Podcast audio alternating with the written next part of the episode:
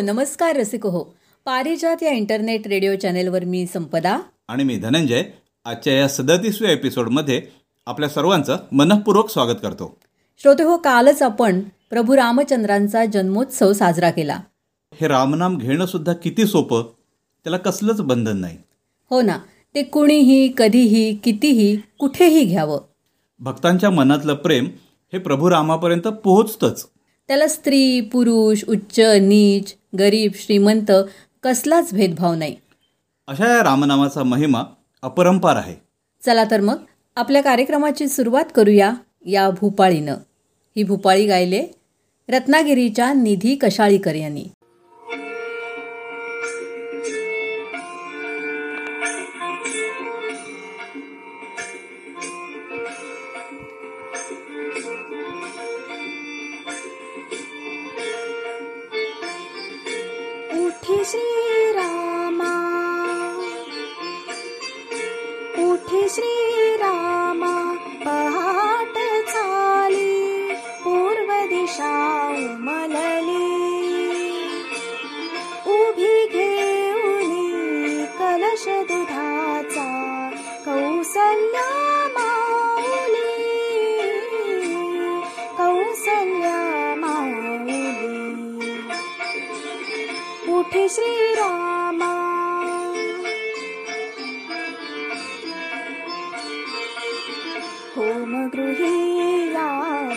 序幕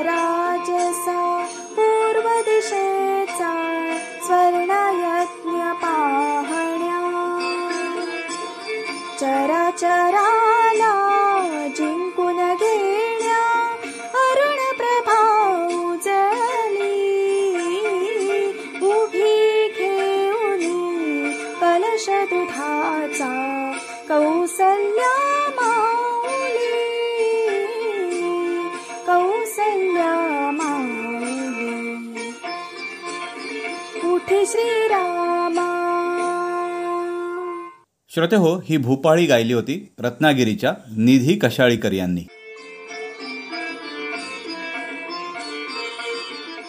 चैत्र शुद्ध नवमी अर्थात रामनवमी. दुपारी बारा वाजता याच दिवशी प्रभू रामचंद्रांचा जन्म झाला. म्हणूनच मोठ्या उत्साहानं आनंदानं आपण सगळेच जण रामजन्म सोहळा साजरा करतो. रामजन्माची ही वेळ आपल्याला जाणीव करून देते आपल्या तारुण्यात करायच्या कर्मांची. जसं दुपारचे बारा ही वेळ म्हणजे दिवसाचा मध्य तसंच तारुण्य हा सुद्धा आपल्या जीवनाचा मध्यकाळ मानला जातो.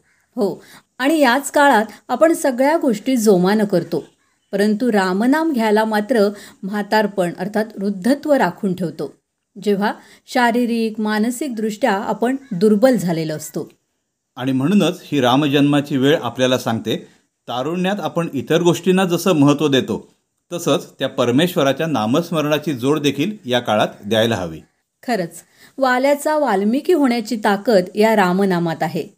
मरा मरा उलटे म्हणता राम प्रगटला जिव्हे वरता जन्मा आधीचा अवतार चरिता लिहिता झाला रामाचे.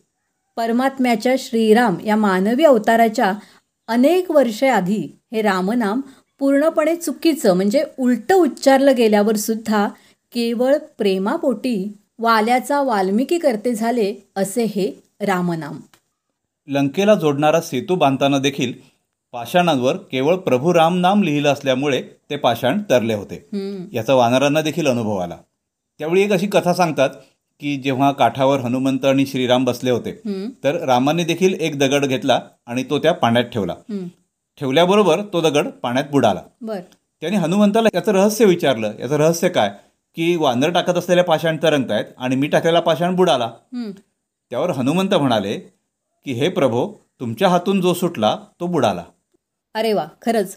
अगदी बोध घेण्यासारखंच आहे हे. प्रभू रामचंद्रांचा द्वेष करून त्यांचा राज्य करण्याचा हक्क हिरावून घेऊन त्यांना खडतर वनवासात पाठवणाऱ्या कैकईवरही प्रभू रामचंद्र प्रेमच करतात. सुग्रीवाचा मैत्रीचा हात स्वीकारल्यावर त्याच्या प्रेमानं प्रसन्न होऊन त्याला त्याचं गेलेलं वैभव हे रामच परत प्राप्त करून देतात. ऋषींच्या शापानं स्वतःच्या बलाची विस्मृती झालेल्या बलवंत आणि बुद्धिवंत हनुमंताला केवळ रामाच्या दर्शनानं स्वतःच्या शरीर मन आणि बुद्धी यांच्या सामर्थ्याची जाणीव होते. प्रभू रामांच्या फक्त चरणांचा स्पर्श झाल्याबरोबर पाषाणवत झालेल्या अहल्येचे जीवन परत एकदा चैतन्यमय झाले. कसलीही साधना न केलेला राक्षस वंशीय बिभीषण शरण येताच श्रीरामचंद्र त्याला आपला सखा मानतात. श्रीरामांच्या केवळ दृष्टिक्षेपाने वानर सैनिक बल प्राप्त करून घेतात. मानव म्हणून जन्माला आल्यानंतर या विश्वातील प्रत्येक नातं कसं पाळावं कसं जपावं प्रत्येक व्यवहार करताना तो कसा करावा त्यातून आनंद कसा मिळवावा आणि मानवी जीवनातच पूर्णत्व कसं प्राप्त करून घ्यावं हे स्वतःच्या कृतीद्वारे अगदी सहजतेनं प्रभू रामचंद्र स्पष्ट करून दाखवतात. संपदा तुझे आत्ता प्रभू रामांचे गुणविशेष सांगितलेस. तर तसंच काहीसं लेखन आपल्याला करून पाठवलंय रत्नागिरीच्या नंदकुमार पटवर्धन यांनी. मग नक्कीच आपण आपल्या श्रोत्यांशी ते शेअर करूया.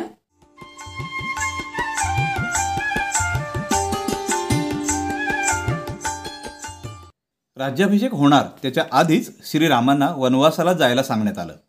एखादा सामान्य असता तर त्याने अकांड तांडव केलं असतं. पण संयम आणि स्थितप्रज्ञ राम त्याही प्रसंगाला सामोरे गेले. राज्याभिषेक होणार म्हणून आनंदही नाही आणि वनवासाला जावं लागणार म्हणून दुःखही नाही. दशरथ पुत्र म्हणून युवराज असणारे राम चौदा वर्ष वनवास भोगून आल्यावर पुरुषोत्तम म्हणून ओळखले जाऊ लागले. धैर्य हा एक गुण श्रीरामांचा महत्त्वाचा वल्कल परिधान केल्यापासून संपूर्ण वनवास प्रवासामध्ये कुणाही राजाची मदत घेतली नाही. किंबहुना रघुकुलातील आलेल्या श्रीरामांना वाटेत लागणाऱ्या अनेक राज्यांचे राजे मदत करण्यास उत्सुक होते. पण श्रीरामांनी ते अगदी कटाक्षानं टाळलं.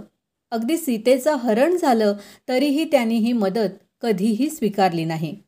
प्रवासात अनेक सर्वसामान्यांना बरोबर घेऊन त्यांनी विविध आव्हानं समर्थपणे पेलली. धनिक राजांच्या मदतीपेक्षा सदाचारी मंडळींना बरोबर घेणं त्यांना योग्य वाटलं. नाहीतर वाली ज्याने रावणाला आधीच युद्धामध्ये हरवलं होतं. त्याला बरोबर घेऊन पुन्हा रावणावर चालून जाणं सहज शक्य होतं. पण रामाने वालीऐवजी सुग्रीवाला बरोबर घेतलं कारण सुग्रीवावर झालेल्या अन्यायाची श्रीरामांना जाणीव होती. वालीचा वध केल्यावर वालीच्या अंतसमयी श्रीरामांनी त्याच्या अवगुणांशी त्याचा परिचय करून दिला. श्रीरामांच्या नेतृत्व गुणाची इथे पारख होते. सुग्रीव जो वंचित होता ज्याला भावाने राज्यातून हाकलून दिलं होतं तो पुढे महारथी सुग्रीव म्हणून ओळखला गेला. श्रीराम स्वतः अतिउत्तम नेतृत्व करणारे होतेच. त्याचबरोबर आपल्या सहकाऱ्यांचे नेतृत्व गुण ओळखून त्याचा उपयोग करून घेण्यात खूप माहीर होते. त्यांचा त्यांच्या सहकाऱ्यांवर संपूर्ण विश्वास होता. श्री हनुमंतांना लंकेत जाऊन सीतामाई कशी आहे हे बघून यायला सांगताना तिथे काय कर हे त्यांनी सांगितलं नाही. तिथे गेल्यावर हनुमंतांनी काय केलं हे मात्र आपल्या सर्वांना माहिती आहे. केवळ माझ्या मागून कोण येणार आहे याची एक झलक रावणाला हनुमंताने दाखवली. शबरीबरोबरचं संभाषण लक्ष्मणाबरोबरचे त्यांचे संबंध खरं तर एक वेगळंच रामाचं रूप आपल्यासमोर उभं करतात. खरं म्हणाल तर असे अनेक किस्से रामायणामध्ये आहेत ज्यांचा या दृष्टिकोनातून अभ्यास करून व्यवस्थापनाचं उत्तम उदाहरण म्हणून सादर करता येतील. प्रत्येक पावलागणित नेतृत्व धैर्य धाडस संयम स्थितप्रज्ञता न्याय सहकार्य अशा अनेक व्यवस्थापन गुणांची न संपणारी यादीच करता येईल. सध्या रामरक्षा स्तोत्राचं महत्त्व सांगणारे अनेक लेख रामरक्षा स्तोत्र सिद्ध करून नित्यपठणानं होणारे फायदे यावरही काही वाचनात आलं जे मान्य आहे. पण अशिक्षितांचं काय? ज्याला लिहिता वाचताही येत नाही? त्याला रामरक्षेचे फायदे कधीच उपलब्ध होणार नाहीत का? तर अशांसाठी श्री गोंदवलेकर महाराजांनी अत्यंत सोपा मार्ग दाखवलाय नामस्मरण. श्रीरामाचे नाम घ्या बस. शबरीच्या मुखी एका सिनेमामध्ये एक सुंदर भक्तिगीत आहे ज्यामध्ये शबरी म्हणते पाहिन पूजिन टेकीन माथा स्वर्ग तोची मगत तिथेच येईल पुरेपणा जीवना. तुझ्या पदांचे अखंड चिंतन ही माझी साधना रामा रघुनंदना. राम प्रेमाचा भक्तीचा भुकेला आहे एवढंच महत्त्वाचं राम प्रत्येकाला जन्मापासून मरणापर्यंत साथ करणार आहे. सामान्य माणसाला एका हाकेवर उपलब्ध असणार आहे. त्याच्या नामात मनुष्याला जीवन मरणाच्या फेऱ्यातून सोडवण्याची ताकद आहे. जानकी जीवन स्मरण श्रीराम जय राम जय जय राम. रत्नागिरीच्या नंदकुमार पटवर्धन यांचे विचार श्रोते आपण ऐकलेत.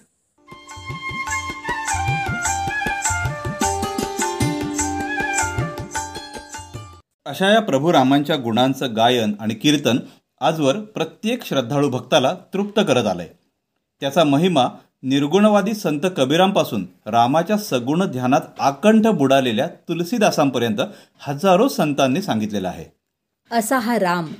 राम म्हणजे सत्य राम म्हणजे प्रेम राम म्हणजे आनंद. म्हणूनच या रामाच्या म्हणजे सत्य प्रेम आणि आनंदाच्या वाटेवरून जीवन प्रवास करणारा प्रत्येक श्रद्धावान हा जीवनात यशस्वी विजयी होतोच. आणि हे ज्यांनी जाणलं ते भक्तच रामाला प्रिय झाले. शबरीची उष्टी बोरे मोहविती याला. हावरा हा भक्ती प्रेम विके कवडी मोला. वा वा खरंच. शबरीनं वाट पाहिली प्रभू रामचंद्रांची आणि तितकीच आतुरता होती रामचंद्रांना सुद्धा शबरीला भेटायची. ऐकूया हे गीत मुंबई म्युझिक ग्रुपच्या गौरी रानडे यांच्याकडून.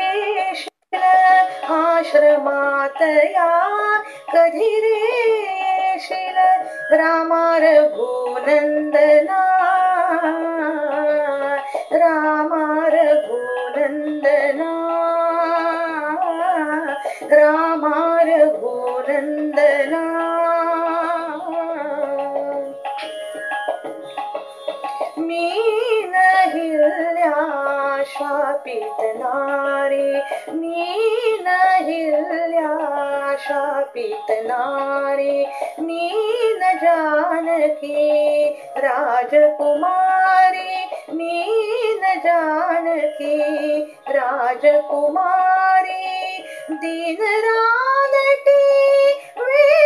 विडिशबरी विडिशबरि तुझ्या पदांचे अखंड चिंतन तुझ्या पदांचे अखंड चिंतन ही माझी साधना.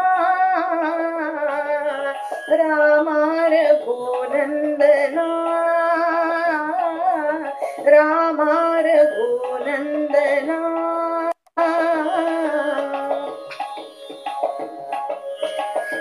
पतित पावना श्री रघुनाथा एकदा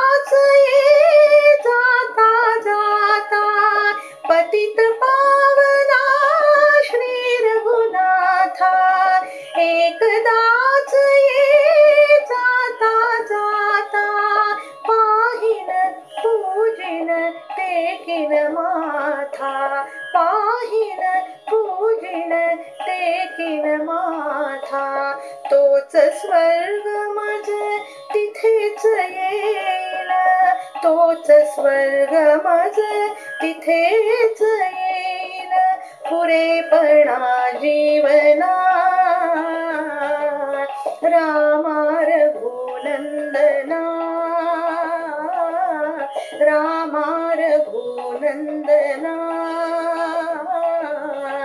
आश्रमात या. कधी रेशील आश्रमात या. कधी रेशील रामा रघुनंदना रामा रघुनंदना रामा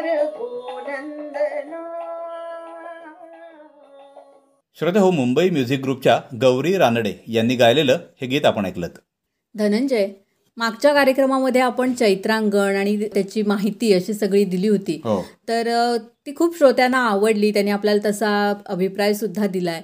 पण तुला सांगू का चैत्र गौर काय चैत्रांगण काय किंवा एकंदर अ, त्याच्याबरोबर येणारे जे काही समारंभ आहेत हळदी कुंकू वगैरे तर याबद्दल केवळ मोठ्या माणसांच्याच नव्हे तर लहान मुलांच्या मनामध्ये सुद्धा खूप कुतूहल असतं. हो ना. आणि त्यांनाही ते आवडत असतं सगळं. म्हणजे घरात आईची ती लगबग चाललेली असताना तिच्यामागे लुडबुड लुडबुड त्यांची चाललेली असते. आणि त्या- सगळं त्यांना जाणून घ्यायचं असतं की हे का करायचं ते का करायचं कसं करायचं. आणि हेच आपण आता सगळं एका संवादातून ऐकणार आहोत. याचं लेखन केलंय केळशी जिल्हा रत्नागिरी इथल्या सानिका वर्तक यांनी. आणि याचं सादरीकरण केलंय प्राजक्ता बेंद्रे आणि अनुश्री बेंद्रे यांनी.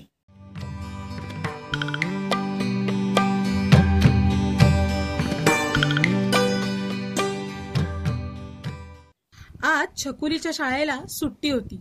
त्यामुळे आरामात उठण्याची तिला मुभा होती.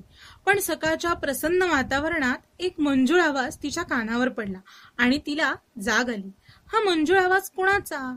म्हणून तिने खिडकीतून डोकावून पाहिलं. तर झाडावर एक पक्षी बसलेला तिला दिसला. इतक्यात तिची आई तिथे आली. ती आईला म्हणाली हा पक्षी कोणता? अगं कोकिळा. वसंत ऋतू सुरू झालाय. हा वसंत ऋतूत पक्षी ओरडतो कोकिळा वसंत ऋतूची ओळख आहे हा पक्षी. असं आहे होय? हा वसंत ऋतू कोणत्या महिन्यात येतो? अगं चैत्र महिन्यात परवा पाडवा झाला की नाही? पाडव्यावरून आठवलं. आज तृतीया ना ग? मला चैत्र गौर बसवायची आहे. आता चैत्र गौर म्हणजे काय? हा.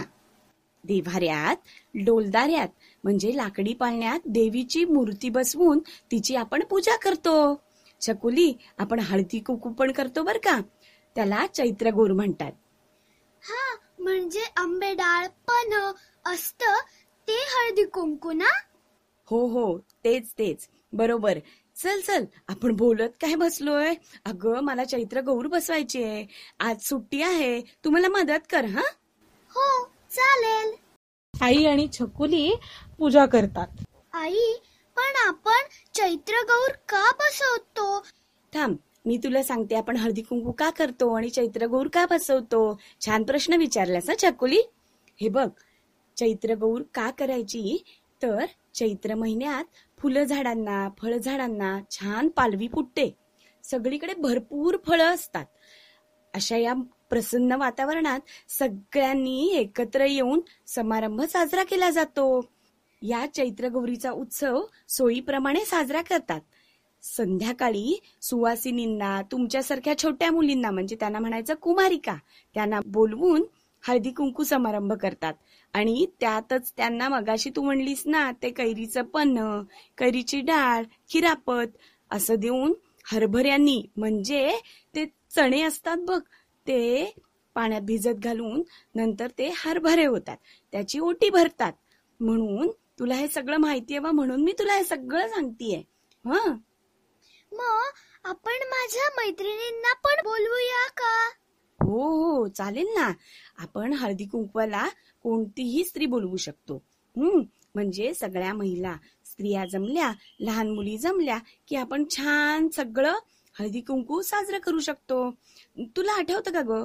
गेल्या वर्षी शेजारच्या काकूंकडे आपण गेलो होतो ना तिथे आठवलं? थांब तुला फोटो दाखवते. वा किती मस्त. आई आपण पण हे हळदी कुंकू करूयात का? हो हो नक्की करूयात. आणि तुला माहितीये का चैत्रांगण म्हणजे काय?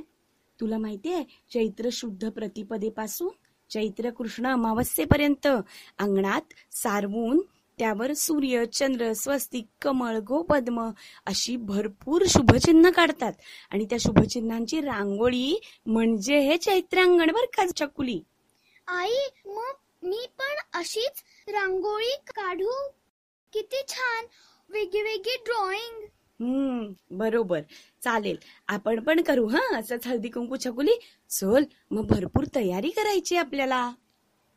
छकुली आणि तिची आई मिळून सगळ्या आजूबाजूच्या महिलांना बोलवतात आणि छानपैकी हळदी कुंकू करतात. छकुलीच्या मैत्रिणी पण ह्याच्यात खूप छान सहभाग घेतात आणि त्यांना खूप आनंद मिळतो आणि त्यांना संस्कृतीबद्दल एक छान माहिती मिळते.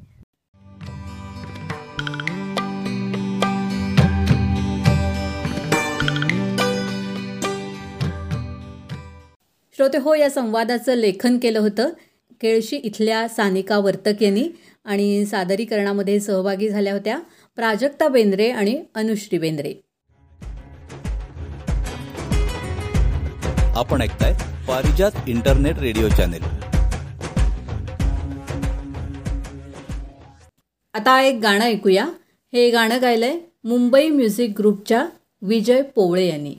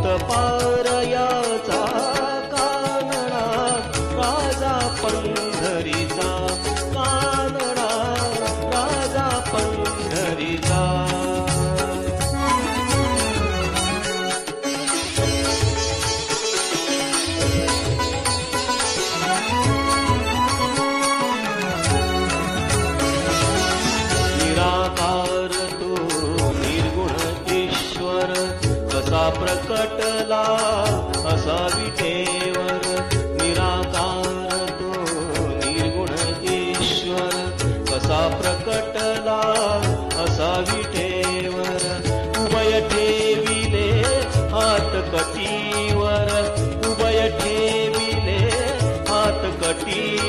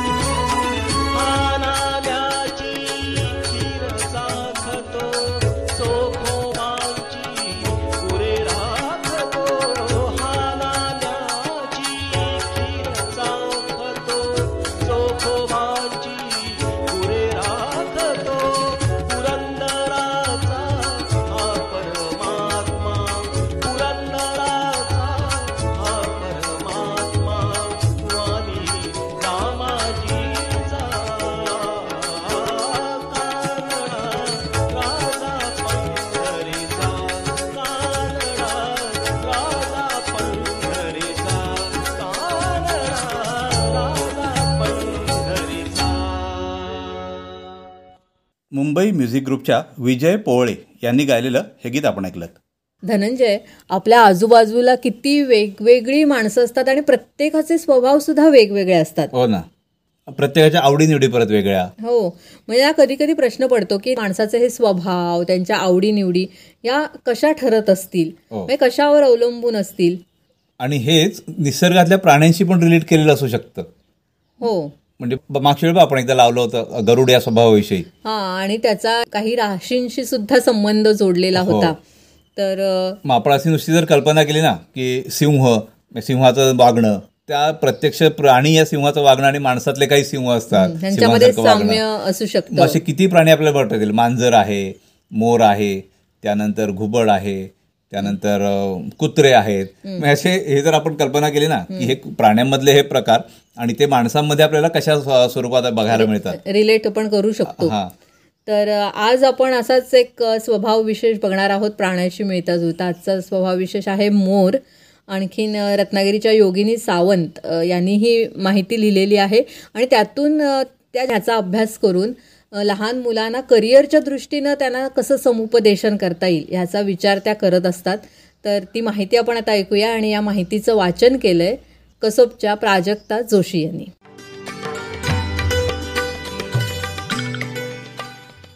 श्रोते हो प्रत्येक माणूस वेगळा असतो आणि तो त्याला मिळालेलं वातावरण आणि परिस्थिती यानुसार वागत असतो. काही वेळेला काय होतं की माणसाचा जन्मतः मिळालेला स्वभाव आणि परिस्थितीने बदललेला स्वभाव यात खूप फरक असतो. परिस्थितीनुसार बदलून जगावं लागलं की माणसाला ताण येतो. माणसाला प्रत्येक टप्प्यावर येणाऱ्या जबाबदाऱ्या जशा वाढतात तसा त्याचा स्वभाव बदलत जातो.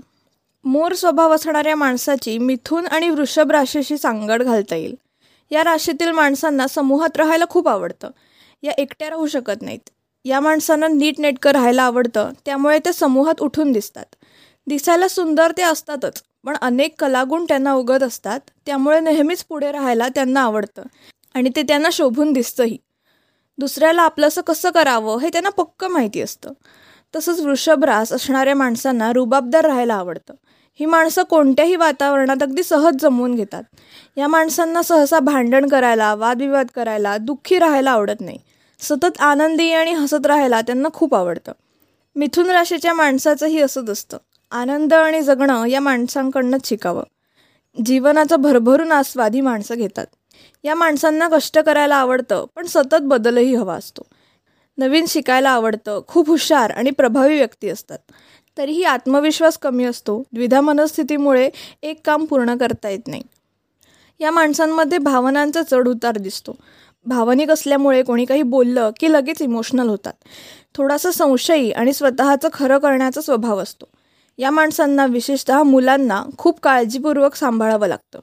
कारण समोरच्या माणसाचं अनुकरण करतात. जसं वातावरण मिळेल तसं ते घडतात. त्यांचे शिक्षक मेंटर चांगले असायला हवेत. पालकांना या गोष्टी आधीच सांगितल्या तर मुलांच्या समस्या कमी करता येतात. अगदी लहान मुलांमध्ये या गोष्टी दिसतात. अशी मुलं सतत कोणाच्या तरी सोबत राहतात. खूप खेळणी घेऊन खूप मुलांमध्ये त्यांना खेळायला आवडतं. छान सगळ्यांना सांभाळून धमालमस्ती करत ही मुलं खेळतात. मुली असतील तर त्यांना नटायला आवडतं सतत आरसा समोर हवा असतो. छान दिसणं त्यांना सगळ्यात जास्त महत्त्वाचं असतं. अशी मुलं द्विधा मनस्थितीत असतात की हे करायचं की ते करायचं. वेगवेगळे विषय ट्राय करायला त्यांना आवडतं. स्वतःचा व्यवहार स्वतः करायला आवडतात. पैसे जमा करणं ते हाताळणं त्यांना आवडतं. नवीन ड्रेस नेहमी नवीन चप्पल जे नवीन असेल ते त्यांना घ्यायचं असतं. त्यांच्या लेखी क्वालिटीपेक्षा दिसण्याला महत्त्व असतं. अशा माणसांना करिअर देताना सुद्धा खूप विचार करावा लागतो. कारण नेहमी नवीन काहीतरी हवं किंवा एका ठिकाणी कंटाळा आल्याने या माणसांना नीट काम करता येत नाही. कामाच्या ठिकाणी अशी माणसं छान गप्पा टप्पा एन्जॉय करणं याकडेच जास्त लक्ष देतात. संसारात अशी माणसं इम्बॅलन्स असतात. संसारात खूप लवकर कंटाळतात त्यांना सतत तेच काम करावं लागलं तर टोकाची भूमिकासुद्धा घेतात.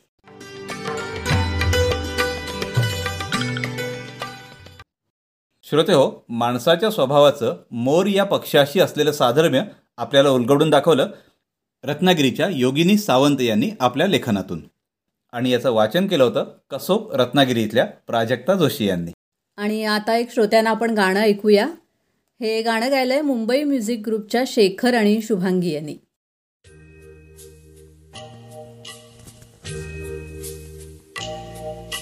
छुपा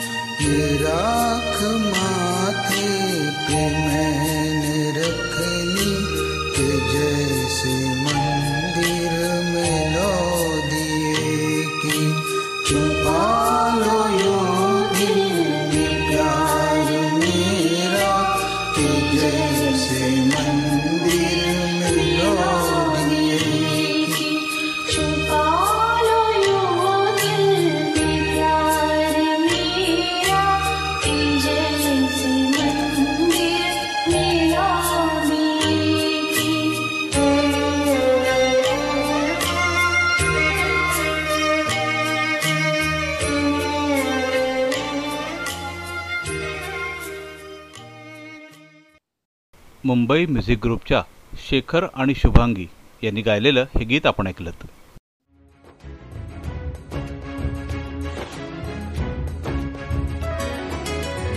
पारिजात रेडिओ आपलं इंटरनेट रेडिओ चॅनल.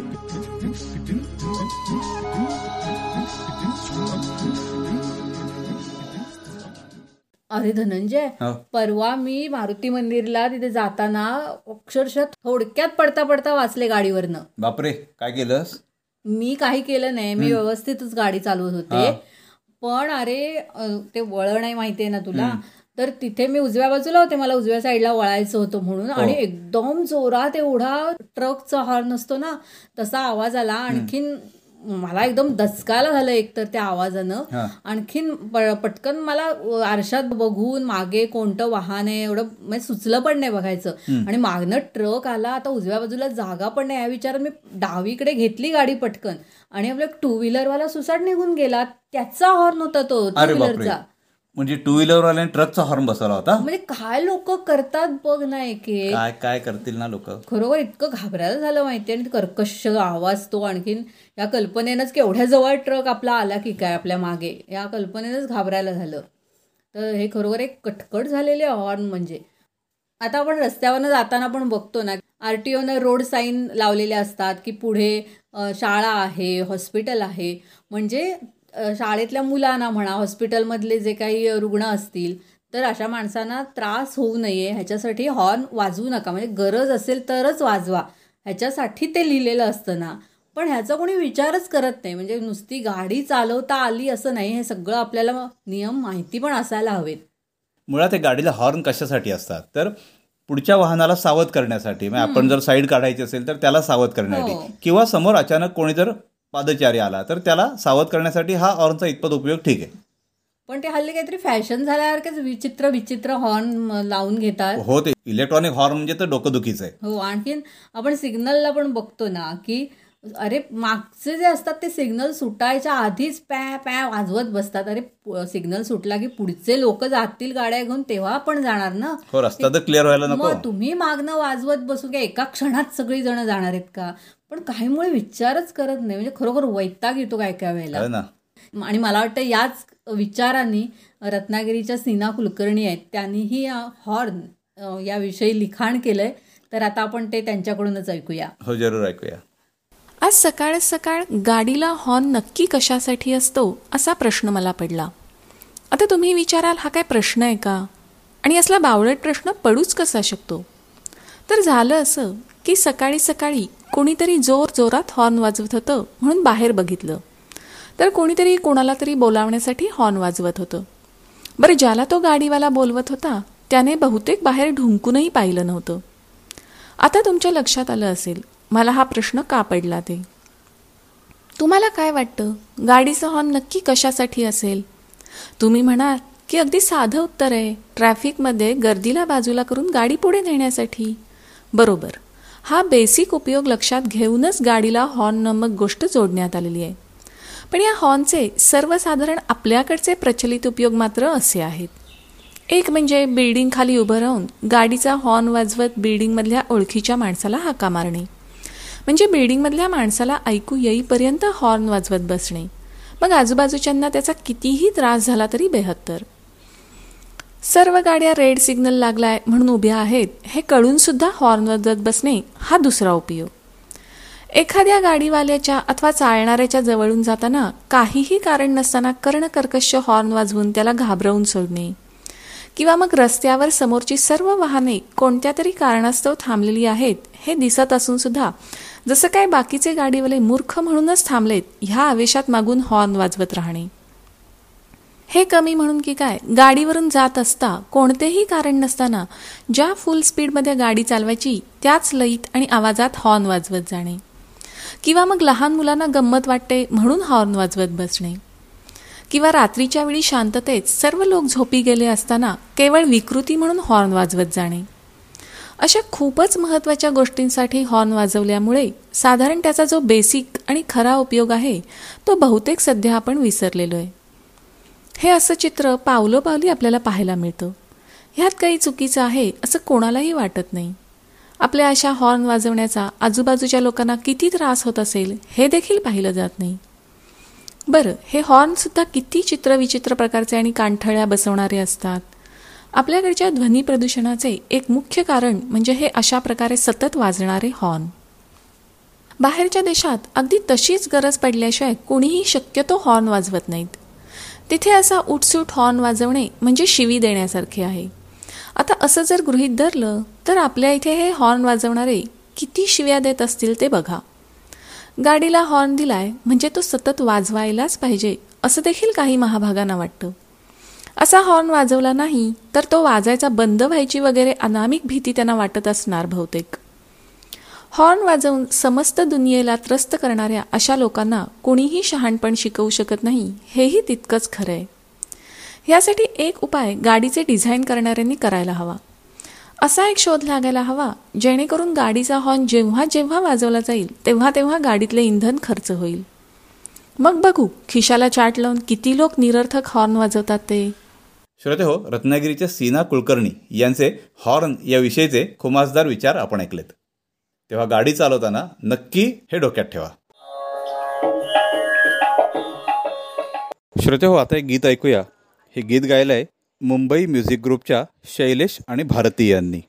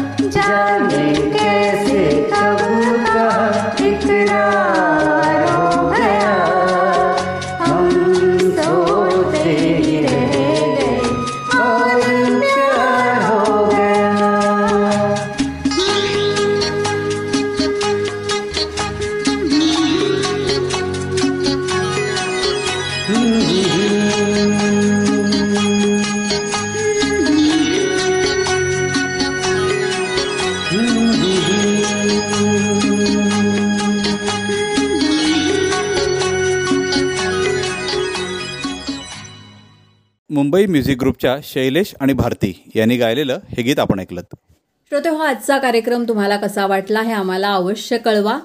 तुमच्या काही सूचना असतील तुम्हाला अजून काही विषय सुचवायचे असतील किंवा तुम्ही स्वतः काही लिखाण करत असाल तर तेही आम्हाला ऑडिओ किंवा लिखित स्वरूपामध्ये नक्की पाठवा आणि त्यासाठीचा आमचा व्हॉट्सॲप नंबर आहे nine four double two four two nine three three three. तसंच आपलं पारिजात रेडिओ नावाचं फेसबुक पेज आहे तिथे सुद्धा तुम्ही तुमची प्रतिक्रिया नोंदवू शकता. आपलं टेलिग्राम चॅनल आहे पारिजात रेडिओ नावाने. ते देखील आपण जॉईन करू शकता. म्हणजे तेथे आपल्याला आमच्या कार्यक्रमासंबंधीचे अपडेट्स मिळतील.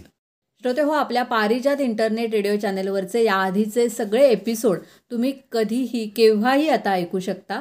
आमच्या अँकर dot F M slash Parijat radio या पॉडकास्ट प्लॅटफॉर्मवर आणि त्याचबरोबर गुगल पॉडकास्ट पारिजात रेडिओ. एवढं जरी नेटवर सर्च केलं तरी तुम्हाला आमचे सगळे जुने एपिसोड्स ऐकायला मिळतील. तेव्हा तुम्हीही ऐका तुमच्या प्रियजनांनाही सांगा. आपल्या या कार्यक्रमाची लिंक जास्तीत जास्त श्रोत्यांपर्यंत नक्कीच पोहोचवा. तेव्हा भेटूया येत्या गुरुवारी एकोणतीस एप्रिलला नव्या कोऱ्या फ्रेश कार्यक्रमासह. आणि आता या कार्यक्रमातून मी संपदा जोशी. आणि मी धनंजय जोशी आपला निरोप घेतोय. नमस्कार. नमस्कार.